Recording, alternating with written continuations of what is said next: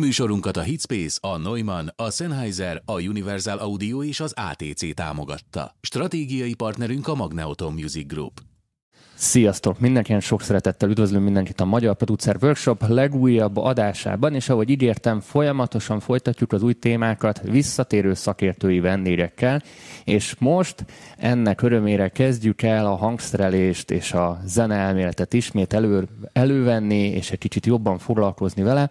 Mellettem ül ismételten Galamboz Zoli, rég jártál nálunk amúgy. Sziasztok! Szia Dani!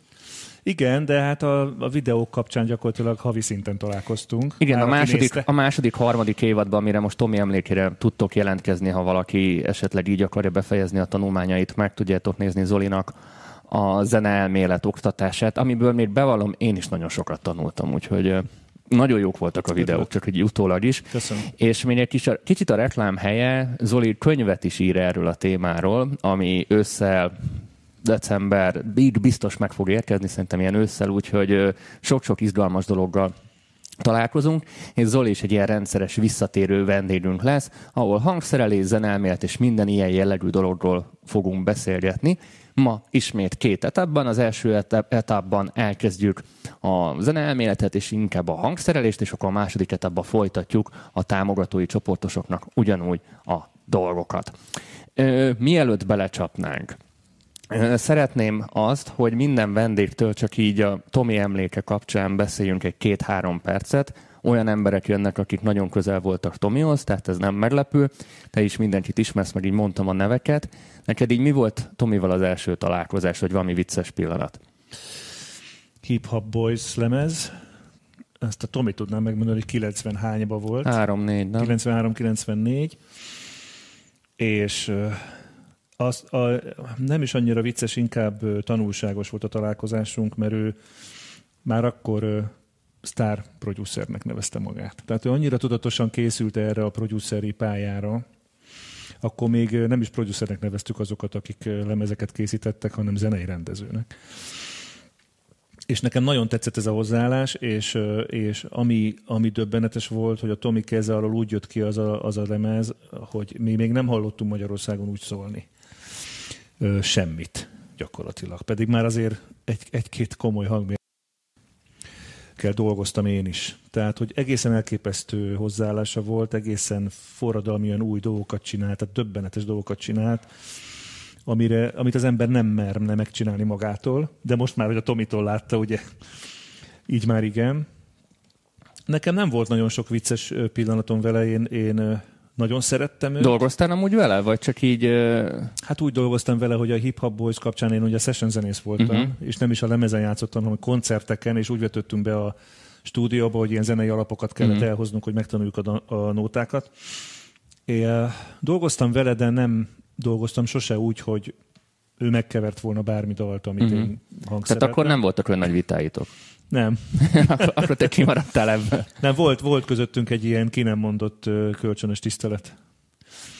És ez ettől aztán nagyon jól működött sok minden. A legutolsó élményem az az, hogy nem titok, hogy most már évek óta, két éve készülök egy nemzetközi zenei produkció létrehozásával, és ezzel a produkcióval csináltunk egy dalt, természetesen online, mert hogy az afrikaiak meg a az amerikai dobos nem tudott idejönni, főleg a Covid alatt, és a, a Tomi elkezdte kevergetni. Tehát, hogy így beleszeretett a dalba, és, és elkezdte így mixelni, mert én azt akartam, hogy nemzetközi szinten szóljon. Úgyhogy ez volt vele a legutolsó élményem.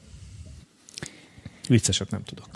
Hát, van ilyen. Va- van ilyen is, van ilyen is. No, kicsit kapcsoljunk vissza egy vidámabb témában arra kértelek téged, hogy szedjünk olyan dolgokat össze, amikbe tipikusan belefut minden kezdő, és bár tudta volna mondjuk az adott ember az elején, hogy jaj, de jó lett volna ezt tudni, és akkor nem estünk volna bele ebbe a hibába.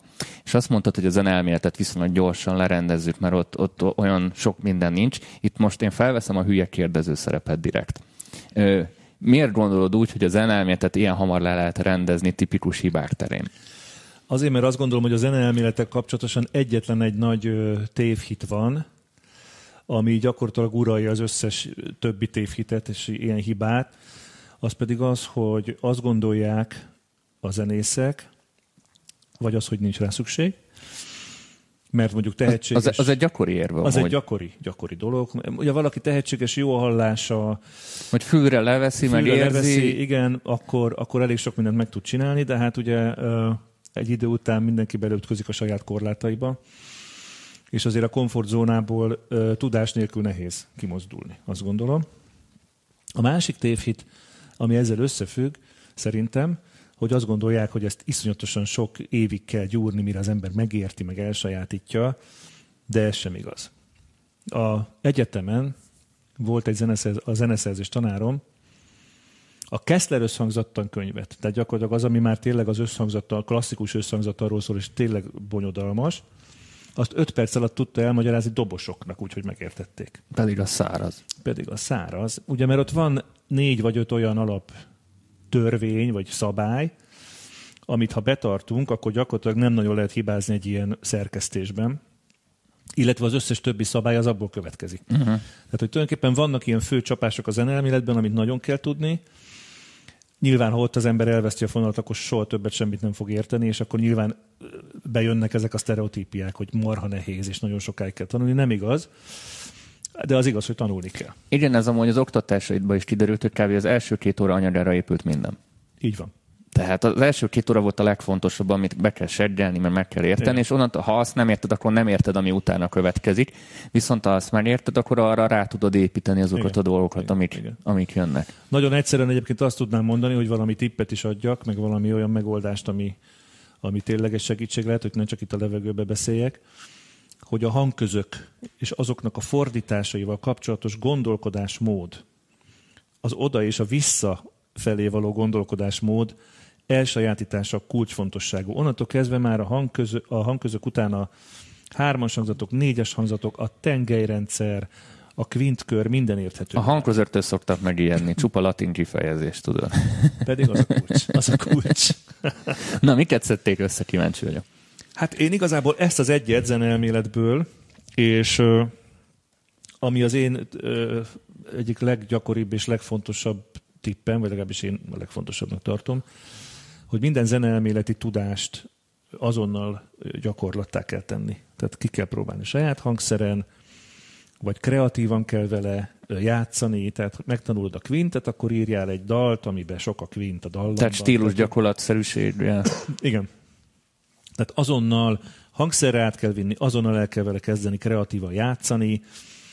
Ö, igazából ez a, ez, ez a lényege a, a, a, zene, a, zeneelmélet tanulásnak úgy, hogy ne legyen ez egy ilyen száraz, utálnivaló történet.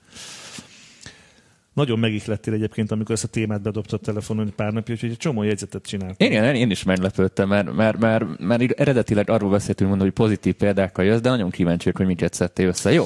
Akkor még, a, bocsánat, még egy valami, hogy a, hogy, hogy a szabályok azért vannak, hogy megszegjük őket. Tehát, hogyha mindenki a szabályok szerint, a zeneelméleti szabályok szerint csinálna dalokat, vagy, vagy hangszerelne, vagy, do, vagy gondolkodna, akkor mindenki egyforma dalokat, vagy egyforma muzsikát csinál, nem lenne sosem fejlődés. Az Ezt amúgy azt látjuk, hogy mindenki egyforma muzsikát csinál. Hát ez most nagy, igen, hát ez most így... Én erre azt szoktam mondani, nem tudom mennyire helytálló ez az analógia, ha már itt Tomisan kell valamit elővenni, hogy a zene kicsit olyan, mint a Kressz, hogy hogy illik tudni, hogy, hogy jobb kezes szabály, meg hogy megállni a piros lámpán, de vannak olyan szituációk, amikor nem jön senki jobb oldalt, meg nem látja a rendőr, akkor ő meg lehet csinálni dolgokat. Igen. Tehát, Igen. Mert, hát, mert, mert, ha ezeket, mert ha ezeket nem tudod, akkor tök random módon jöhet a csattanás meg a baj, viszont ha tudod, hogy mik azok a pillanatok, amikor ezeket a dolgokat meg lehet szegni, akkor meg lehet. Igen, abszolút. Annyi, hogy a, zeneelmélet terén ma már nem divat büntetni, ha, el, ha elcsípnek. Tehát volt idő, amikor mágerre lehetett kerülni egy Quint párhuzamért, de ma már nem, ma már nem olyan nagy, nagy a gáz. Ennyit a zeneelméletről. Ezt hamar letudtuk. Igen. Na. Hangszereljünk. Ez már azért egy, egy nehezebb. Hát összetettebb probléma, ez kétségtelen. Viszont ennek köszönhetően több a hibázási lehetőség is, amiről most tudunk beszélni. Prioritizálva mondod, vagy csak így random sorrendben? Hát próbálom priorizálni. Én azt gondolom, hogy, a, hogy az elsődleges probléma ez a túlspilázás. Tehát, hogy Túl gondolják a dolgokat? igen, ez a tipikusan az, amikor nagyot akarunk fingani és beszarunk. Tehát, hogy ez, a, ez a hangszerelésben is nagyon sokszor megjelenik, főleg, hogyha már Ilyen valaki... jazzista beidegződés? Hát nem is biztos, hogy feltétlenül jazzista, de... de... Jó, nem akarom a jazzeseket megmenteni, csak amikor a... Már késő. Most már megsértődtek, szerintem most el is veszítettünk egy csomót. Szóval az a pillanat, amikor már valaki viszonylag jól technikásan játszik a hangszerén, és neki áll hangszerelni, és az összes tudását bele akarja préselni egy dalba, na az egy óriási hiba tud lenni. Tehát az nagyon fontos, Ugye ez hangszerelésben is igaz, hangszínkeresésben is igaz, tehát amikor hetekig keresünk egy rohadt lábdobot, és még mindig nem jó, persze nem tudjuk, milyen zenei környezetbe fogjuk beletenni, csak legyen nagyon jó az a lábdob. Hát ez, ez, ez például egy visszatérő tipikus hiba, harmonizálás esetében szintén, tehát hogy biztos, hogy jó erre a célra ez az F-dur, nem kéne inkább ámolt, vagy egy B9-et, és hogy ott, ott el lehet Mhm. rákosodni azért elég szépen. És hát nyilván ez a túl sok hang, ez, ez komoly problémát tud okozni egy hangszerelésen belül. Tehát akkor itt is az egyszerűség, ami... Feltétlenül. Igen. Igen. Tehát a, én ezt úgy írtam le, hogy egyszerűen, de nem banálisan. Igen, de úgy főleg most, most a, a hall- hallgatóknak, hallgatóknak és nézőknek is mondom, hogy főleg könnyű zenéről beszélünk most, tehát Igen, az- ezt előre is akartam igen. bocsátani, hogy gondolom nem a, a Power of Power féle funky jazz. igen, igen, ezért is bocsánat a jazzesektől. Mert amúgy, amikor most a jazz, most kicsit megvédem magamat, hogy amikor nagyon sok olyan sráccal foglalkoztam, aki mondjuk jazz konzit végzett, és popzenét akar írni. És akkor tudod, hozta a projektjét, és akkor 12 darab dalra elegendő dallam és harmónia ötlet volt benne. És akkor mondom, akkor válasszunk ki valamit, amikor írjuk a dalt. Igen. Uh, de jó, amit mondasz, vagy és örülök neki, amit mondasz, mert, mert hát nyilván akkor ezt pontosítsuk, hogy pop slágerekre törekszünk. Igen. Ugye? Tehát, mert amikor egy jazzes művet kell írni, akkor azért lehet túlspilázni, főleg dallam, Föl is, harmonizálás. amúgy túl is kell, mert egy stílusbeli sajátosság van. Műfai sajátosság. Pontosan így van. A popzenének a műfai sajátosság az egyszerűség. Tehát, hogy egyszerűen a, tényleg abba kell gondolkodni, hogy a szobafestő mázoló is ezt fütyűrésze, és az nem mindig, bár a dallam a legfontosabb, az ének a legfontosabb, de nem mindig feltétlenül az éneken múlik, hanem azon is múlik, hogy mit emelünk ki egy hangszerelésben, és mi az, amivel ezt megtámogatjuk. Ugye vannak nagyon nehezen elengedhető hú de jó motivumot találtam ki, típusú hangszerelési hibák, amikor a keveréskor próbáljuk to- még egy kicsit hangosabbra azt, és már nyomja az éneket, tehát uh, kell egyfajta alázat. Meg az alázat a, a fő téma iránt is, hogy, hogy bele kell állni egy döntésbe. Nem?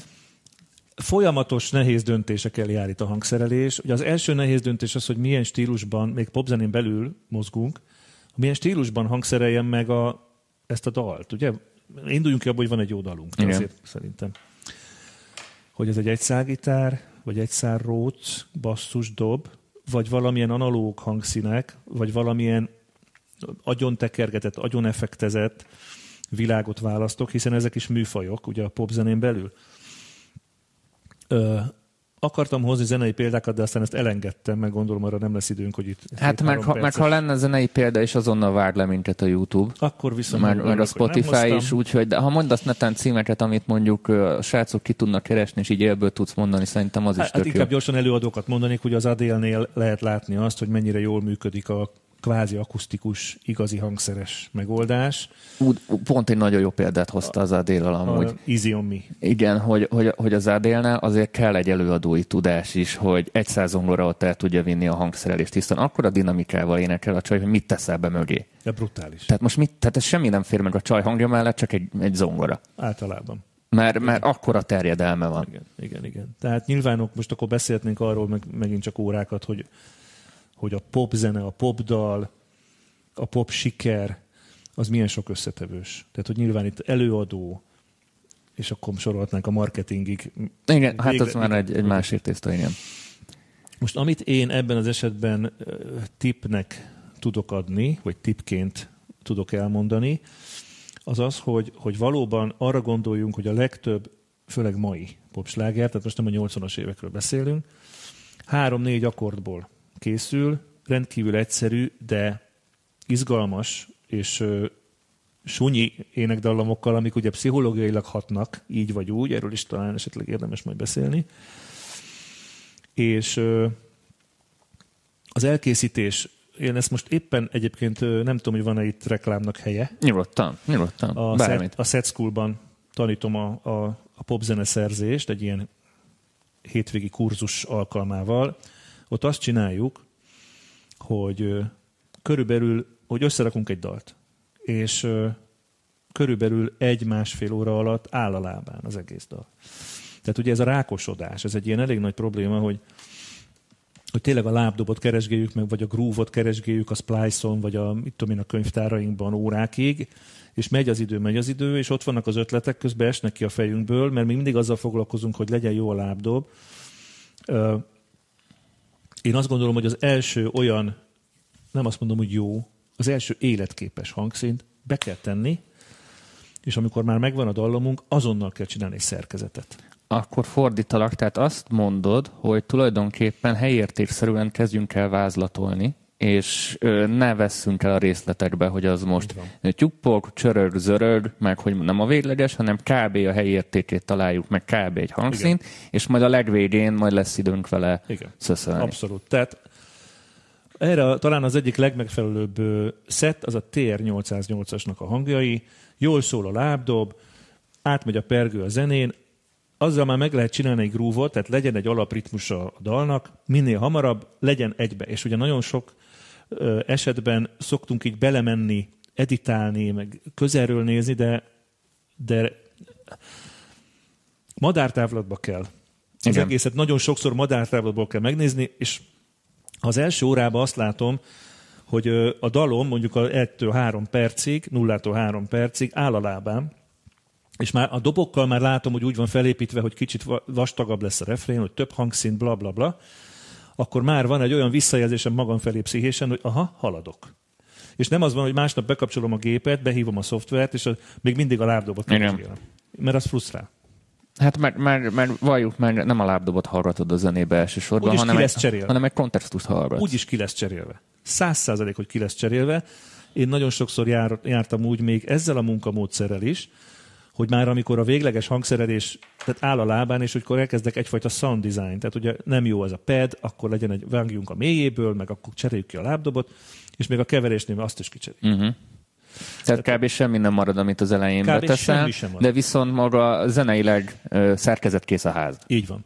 Így van. Tehát megvannak a harmóniák, az ének dallam alá, és akkor legyenek ötletek, hogy hogyan építjük, de az épít, épülésről az, ez egy más. Igen, amúgy ez azért is jó, mert sokan mondjuk producerként dolgoznak, és később lép be az énekes mondjuk a munka folyamatba. Így viszont már rögtön az elején be lehet vonni az énekest, mert ha nincs semmifajta szerkezet vagy, vagy kész harmónia, akkor mi a fenné? Tehát most egy, egy 16 ütemes dologra nem fog tudni ő semmit kitalálni. Így van. Tehát ott dramaturgia sincsen, semmi felépítés nincsen. Tehát ez itt a srácoknak mondom, hogy sokkal könnyebben tudtok így már hamarabb gondolkozni, meg dolgozni az énekessel. Igen. Ráadásul a legszerencsésebb megoldás az, amikor az énekes elküldi az éneket. Innen akkor kvázi remixelsz, és igen. akkor azzal lehet dolgozni. Tehát mert... Éneket vagy topline-t? Hát... Te mennyire vagy ennek mondjuk a híve, hogy mondjuk egy, hogy az énekes már, már jön a maga kis dallamkörjeivel? Inkább annak vagyok híve, amikor kész van a dal. Aha. Tehát a dallam kész van, és érzem benne a szerkezeti elemeket, verze, bridge, refrain, minimum. Mert már egy extra részt ki tudok találni hozzá, azt tudok én lenni, de addig az énekes, ha az énekes szerző. De ha nekem kell szerzőnek lenni, akkor meg úgy írok dalt, hogy eltávolodok minden hangszertől, és tehát a Presser Pici bácsi mondta, és szerintem nagyon igaza volt, azt mondta, hogy minden ember zeneszerző. Csak van, aki ért is hozzá, és akkor abból dalok születnek. Ugyanis az van, hogy mindenki néha így a WC-n vagy a fürdőszobában fütyűrészik valamit borotválkozás közben, és az nem feltétlenül egy dal, amit ismer. Tehát mindig jönnek ki dallamok az ember. Az ember ugye egy természet közeli lény, és a zene is egy természet közeli dolog. Tehát, hogy ezek természetes dolgok így jönnek ki belőlünk, hogy zenében kifejezzük magunkat, akár csak ilyen szinten. Hát meg valljuk be, hogy mindenkinek van egy zenei szocializációja, és tudat alatt szívod magadba az akkordköröket, szívod magadba a dallamokat, aztán 15 év múlva ö, teljesen nem Igen. tudatosan elkezdesz kopizni dolgokat, amik jönnek Igen. felülre, és azt hiszed, hogy te találtad ki. Vagy kitaláltál valamit, és azt hiszed, hogy nem te találtad Igen. ki. Az a legrosszabb, amikor kutakodni kell, hogy úristen, ezt biztos nem én írtam, ez annyira jó. jó, menjünk tovább? Menjünk tovább. Hát amit most fölírtam itt a másik. Akkor ez volt a, a top prioritás. Hát ez, ez egy top prioritás, igen, abszolút a, a túlspilázás az, az minden szinten egy ö, olyan dolog, amivel nagyon óvatosan, tehát nagyon önkritikusan kell bánni. A másik, és ennek talán a Tomi nagyon örülne, ez, ez a, a végtelen hit a mixingben és a masteringben. Tehát, hogy amikor Tehát, hogy hangszer... majd mindent megold. Igen, majd amikor hangszerelünk, és majd akkor az, amikor ezt majd ott becsavarják rá, meg meg lesz kompresszor, akkor ilyen jó lesz. Tehát ezzel az a helyzet, hogy tulajdonképpen ugye producerek, ezt is nagyon sokszor mondtam el a videóimban is, mert kicsit érzékeny vagyok erre a kérdésre, hogy, hogy azért az nem, mindegy, nem mondom mi a nem producer, inkább azt mondom, mit gondolok arról, hogy mi az. Tehát egy producernek ö, kell tudni egy picit ö, a hangmérnök munkája területén is otthonosan mozogni. Tehát nem, nem, nem, nem tolhatja át a felelősséget, hogy majd egy harmadik személy minden hibáját nem, megoldja. Hát ő, ő akkor fog tudni jól hangszerelni, hogyha tisztában van minimum azokkal, hogy a frekvenciák hogy oldják ki egymást, meg hogy gazdagítják egymást, és hogy egy, egy kész hangszerelésnek ugye minden frekvencia tartományban ott jól kell mozognia. Az én tippem az az, hogy szégyen ide, szégyen oda, de már amikor az ember elkezdi a dobokat összerakni, akkor nyugodtan a masterre rá lehet tenni egy Spectrum Analyzer-t. Mert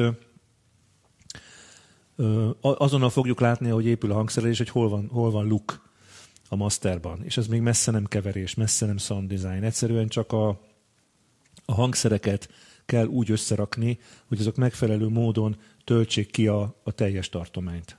Ez azért fontos, mert nagyon sok esetben találunk olyan hangszíneket, amik jónak tűnnek önmagukban, de zenében egy picit zavaróak. Mondjuk van egy pednek egy olyan mély közepe, uh-huh. ami össze tud veszni egy basszussal.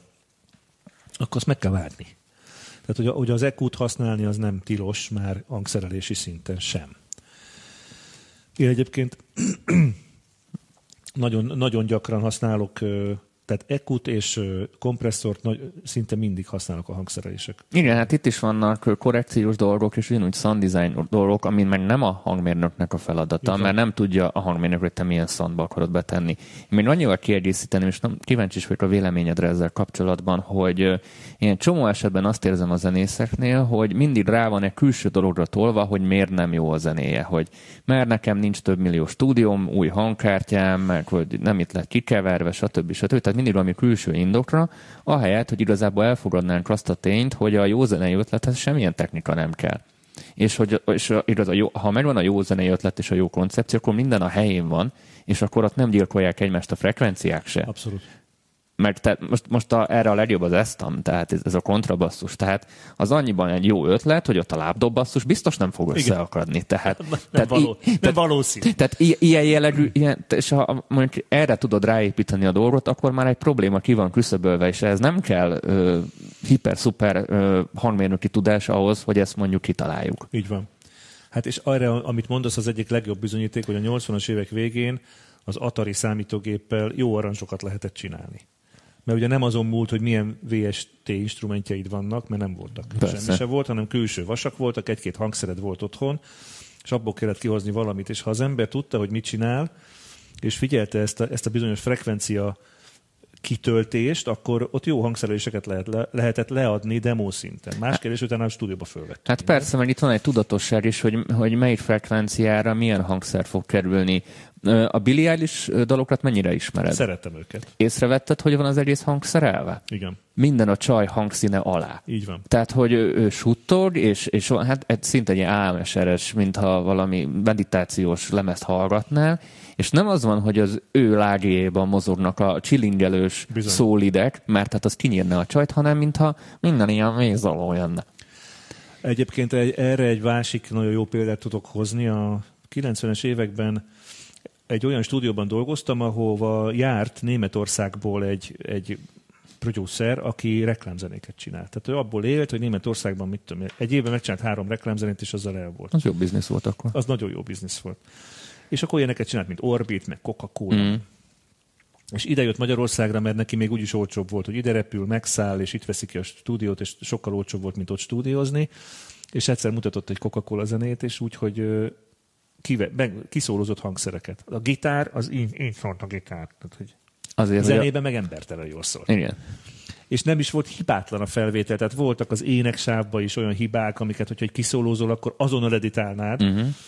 De valahogy az egésznek a, az összképe talán pont a hibák miatt, meg ebbi az okos Meg ekúzás. gondolom oda egy narráció is ment a reklámra, és nem, és nem Ma, a szabad... Coca-Cola zenéknél nagyon sokszor Aha. volt az, hogy a zene, Uh-huh. tudod, a, a 80-as években voltak Tina Turner dalok is. Aha, ja, tényleg, tényleg, tényleg. Tehát ott annak szólni kellett. És ö, nagyon tanulságos volt.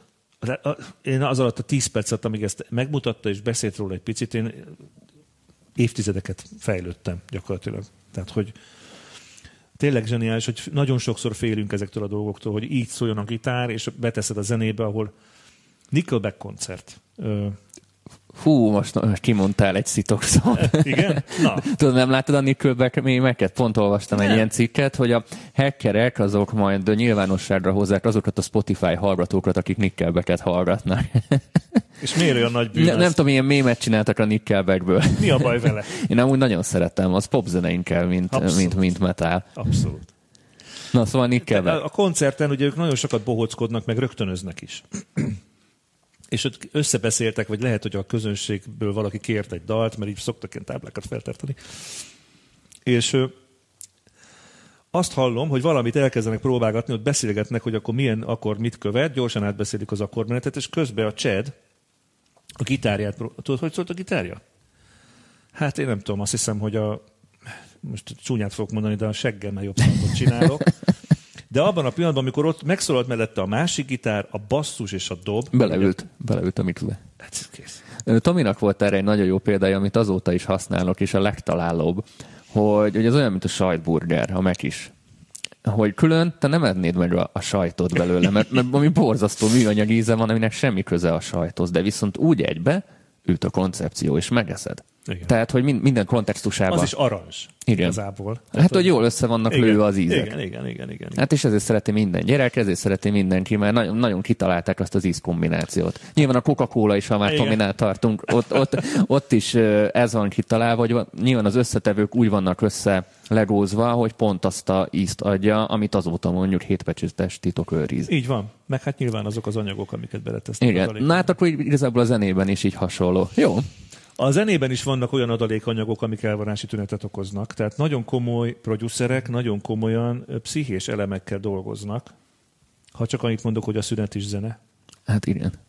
Tehát, hogy, mert az agyunk az úgy, tehát úgy vagyunk bedrótozva, hogy kapjuk az információkat, és ezeket a bizonyos információkat összetesszük, és emlékszünk rá.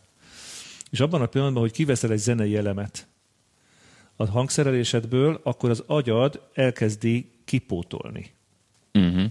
És amikor visszahozod, akkor meg van egy ilyen óriási felismerés, ilyen aha feeling, hogy aha, tényleg, e, e, ah. És e, tulajdonképpen a katarzisra... Ez olyasmi, mint a Ghost note amúgy, hogy, hogy, oda, tehát, hogy nincs ott, de, de az agyad oda képzeli, hogy oda van játszva. Igen, igen. Például a Quint egy ilyen jellegzetes ghost note, mert le tudok fogni úgy egy négyes hangzatot, hogy alap, terc És, és akkor hozzáhallom a... és hallom a kvintet, mert ugye benne van a felhangrendszer. Uh-huh. Tehát, hogy ezek is nagyon izgalmas dolgok. Tehát igen, ezek analóg témák, tehát a, ugye az összerakás, arranging, e, ha valaki beírja Google fordítóba azt, hogy aranzs, akkor nem azt fogja látni, hogy hangszerelés, hanem azt, hogy összeszervezés, vagy nem is tudom, valami egészen... Ha, ha, hát, ö, hát valami olyasmi. De amúgy ö, pont ez, a, ez az arancs dolog tök tévesen van használva, és engem még annól javított ki a, a Nagy Ákos, hogy hogy főleg elektronikus zenei terminusban az arrange-et arra használják, hogy szerkezeti felépítés. Tehát tudod, Aha. intro, verze, refrén, holott, holott ez közel nem azt jelenti. Mert azért, mert tudod, hogy a davokban is úgy van írva, hogy arrangement window, vagy Igen, arrangement igen, igen, view. És akkor mindenki elkezdte úgy tévesen használni, akkor biztos az arrangement, az tuti az, hogy akkor most milyen szerkezeti elem jön miután, holott ez a hangszerelés. Igen, fura, mert ugye, ugye a, a, amikor jazz szakra jártam, akkor kaptunk a Berkeley-ről anyagokat, és ugye ott is arrangement. Igen. Tehát, hogy pedig annak semmi köze nincsen ezekhez a Igen, igen, igen. főleg fúvós, meg vonós aranzsok. Amit még egyébként a túlspilázás kapcsán fontosnak tartok elmondani, és most vettem észre, hogy itt van nekem jegyzetbe, mert arról beszéltünk, hogy, hogy kivenni, visszatenni valamit, az nagyon hatásos, de most szigorúan a zenéről beszélünk. Meg a szünetről is beszéltünk. Hogy hogyan építkezzen egy, egy aranzsarról, és fogok majd beszélni, de van egy ilyen úgynevezett aranytégla ö, koncepció, aminek az alapja az, ezt egy ö, amerikai hangszerelőtől tanultam, hogyha egy ház csak aranytéglából épülne föl, akkor tulajdonképpen lehet, hogy csodálnánk, de nem tűnne föl benne semmi. Uh-huh. Viszont ha rendes téglából épül, és van darab, egy darab aranytégla, akkor nem tudjuk róla levenni a szemünket. És az, az arancsban, a hangszerelésben, mert ugye erre hozta ezt a példát, nagyon fontos legyen mindig egy elem, amit kiemelünk. Uh-huh. Nem mindig az ének az, hiszen az énekben egyrészt vannak szünetek, tehát valamikor a szegény énekesnek levegőt kell vennie, másrészt az se baj, ha nem arról szól az ének, hogy végig van 16-osan énekelve egy dal, és vannak ugye zenei részek, vagy olyan olyan elemek, ahol, ahol nincs ének. Tehát, hogy ott érdemes bizonyos részeket kiemelni. Nagy trükk, hogyha az énekdallamot átveszi egy hangszer, mondjuk egy szintetizátor. Ez megint csak ugyanez a pszichés hatás, hogy ugye itt van már a fejemben, az tudom, ismerem, és akkor megszólal a szintetizátoron, akkor felismerem, és akkor azzal így közel Meg ezzel egy keretet is adsz neki. Meg egy katarzis élményhez kerülök közel, hogy felismerés. Tehát, hogy ez ugye nagyon, hogy ismerem a dalt, pedig először hallom. Uh-huh. De ez nem tudatos, csak oké. Okay.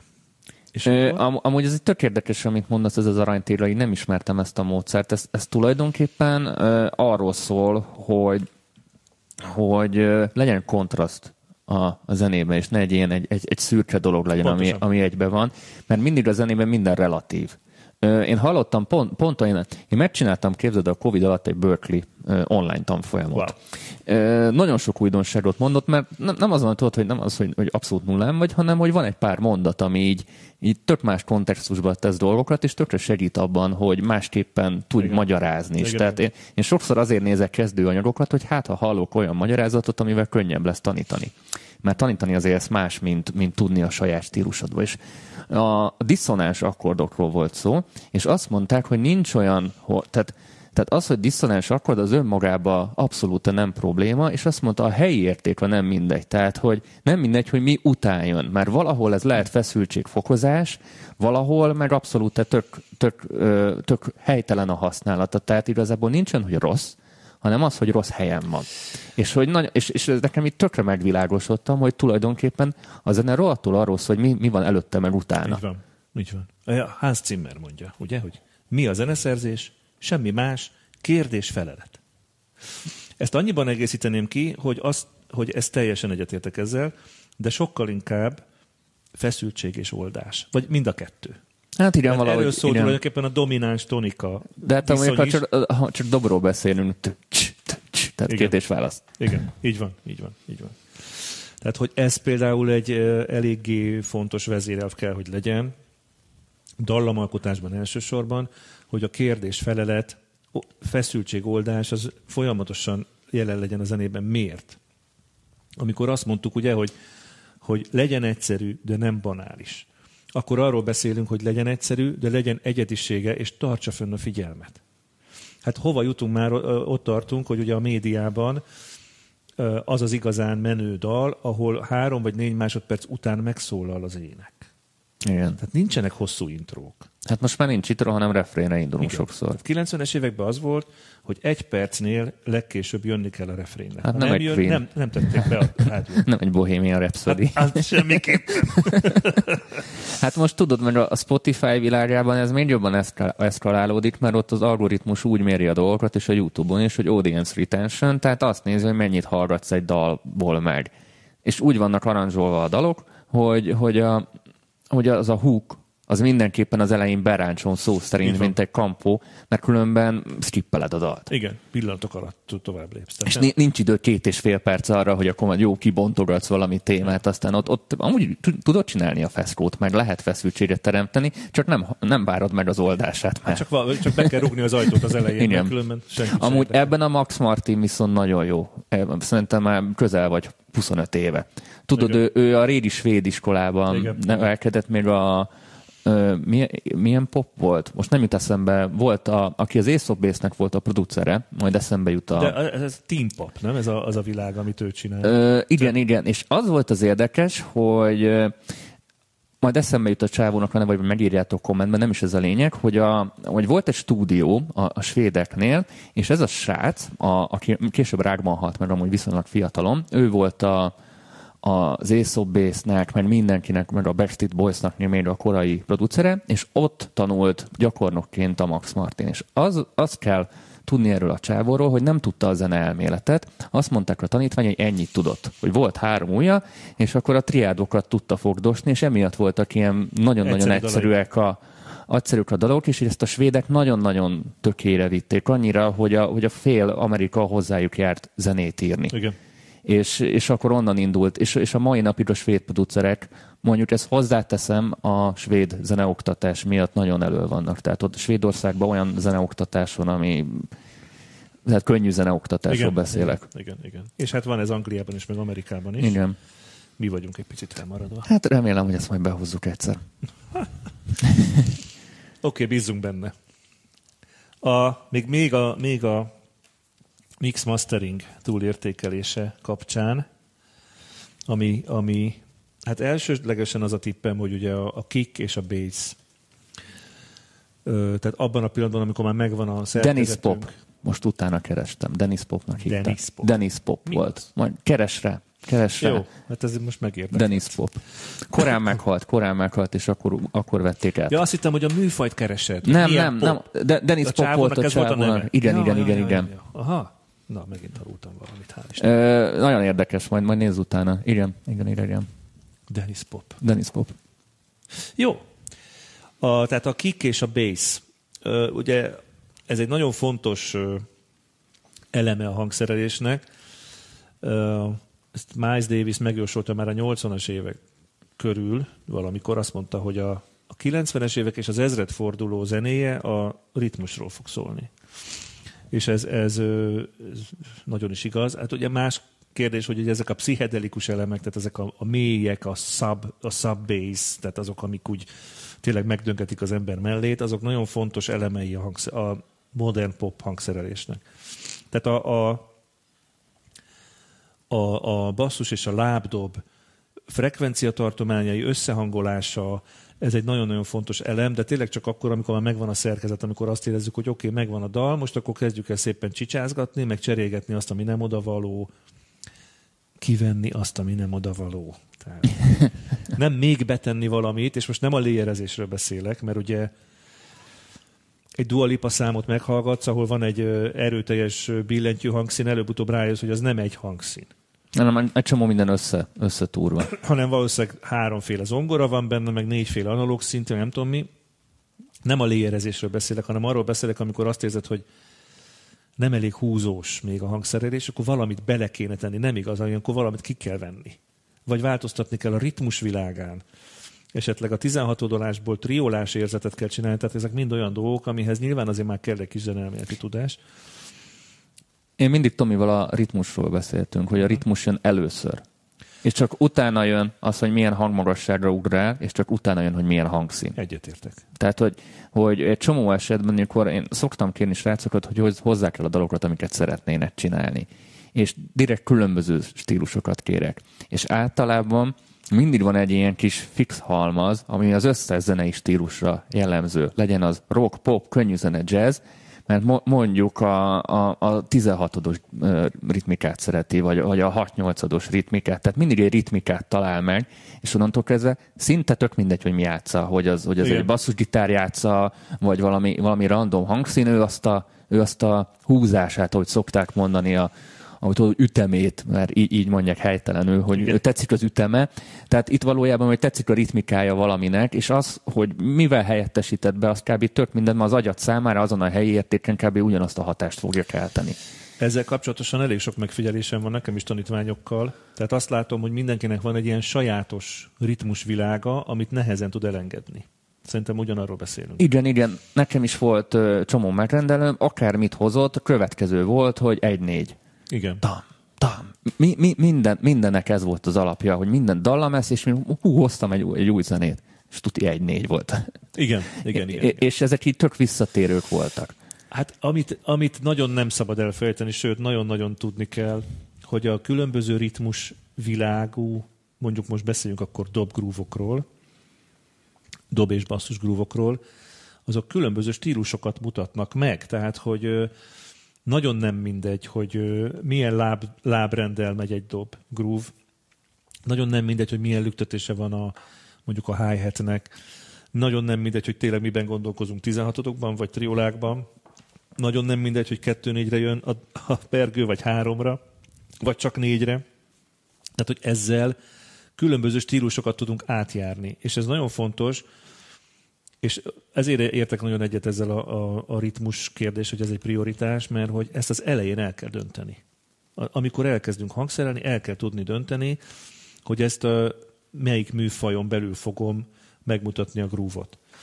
Egyébként, amit látok, az, az hogy sajnos a zeneoktatásban is eléggé mostoha sorsú ez a ritmus oktatás. Tehát, hogy nem nagyon... Hogy nagyon hamar le tudják? Hát, vagy nem tudják le egyáltalán, uh-huh. megmutatják, hogy a, az egész az két fél, a két fél az négy negyed, és akkor van, van a nyújtott, meg az éles. És akkor amúgy nél van a három negyed, meg és a akkor van, aki a triolát meg így tanítja, hogy triola, triola, tehát hogy van baj. Uh-huh. Um, bocsánat. Um, ritkán tanítják mondjuk azt, hogy hogyan lehet ritmusértékeket átértelmezni, és megint csak oda térek vissza. A zeneszerzésben, hangszerelésben, de szerintem a mixing masteringben is, a ritmusokban a másféle gondolkodás. Tehát az, hogy egy másik perspektívából nézzünk rá egy problémára, vagy egy kérdésre, egy kihívásra, nem tanítják azt meg például, hogy a nagy triolákból lehet tempót váltani. Most akkor nem akarok nagyon belemenni ilyen zeneelméleti kérdésekbe, de hogy... Mármint BPM-ről beszélünk, tempóváltásra, nem? Is.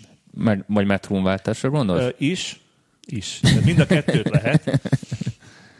Lehet, igen, lehet a tempóváltás alatt, igen, BPM-et értek egyébként, de, de lehet ritmust is váltani, hiszen Na, tehát más az elosztás, igen, és igen, igen, igen, csinálsz igen. egy sorozatot, akkor ez egy más fog kiadni, egy másfajta Hát nagyon sok stílus van, ami tempóváltásokra épül, tehát ott, ott Mondjuk popba ritka. Popba ritka, hát popba már a hangnemváltás is ritka. Az is ritka. Az is ritka, de, de sok stílus van tényleg, ahol a tempóváltás a szinte alap. Nem véletlenül van a davokban is benne, hogy ezeket igen, tudod igen, automatizálni. Igen. igen.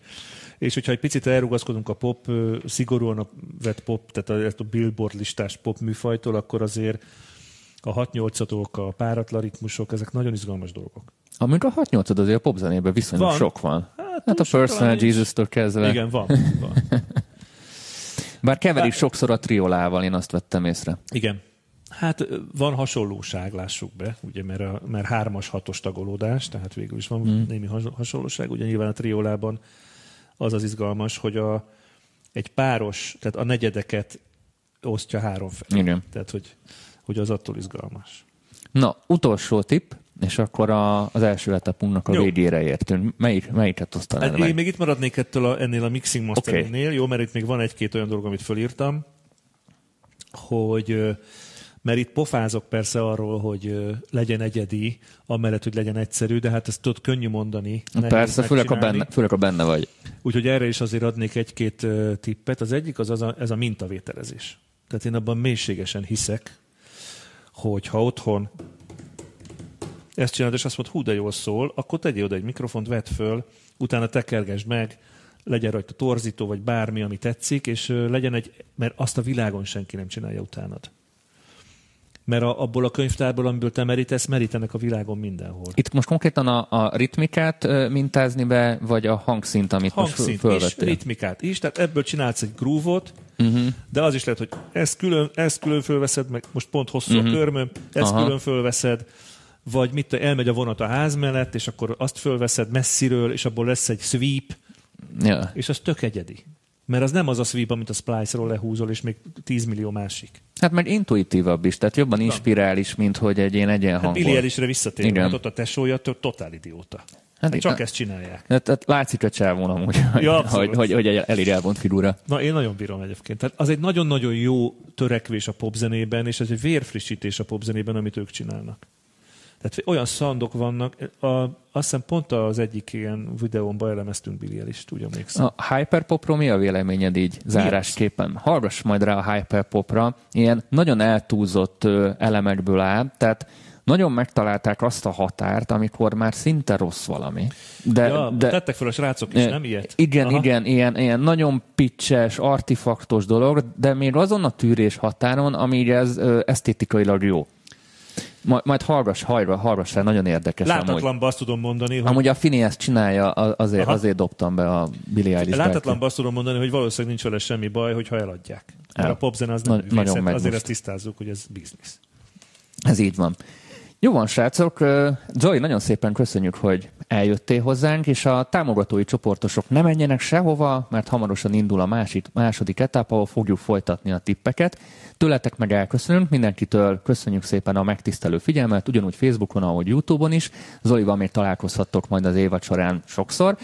Esetleg, ha Zolitól akarnátok tanulni, meg tudjátok a csoportban találni, és szerintem magánórákra be lehet őt találni, de ha mondjuk egy ilyen összetettebb órát szeretnék tőle online venni, akkor javaslom a második, harmadik évadba azokat a videókat, amiket Zoli csinált, mert zseniálisan tulajdonképpen elmondta azokat a dolgokat, jó 13 órában emlékeim szerint, amiről most így egy, egy három óra alatt beszéltünk. Úgyhogy mindenképpen érdemes már csak emiatt is. Köszönjük szépen, vigyázzatok maratokra. Sziasztok! Sziasztok!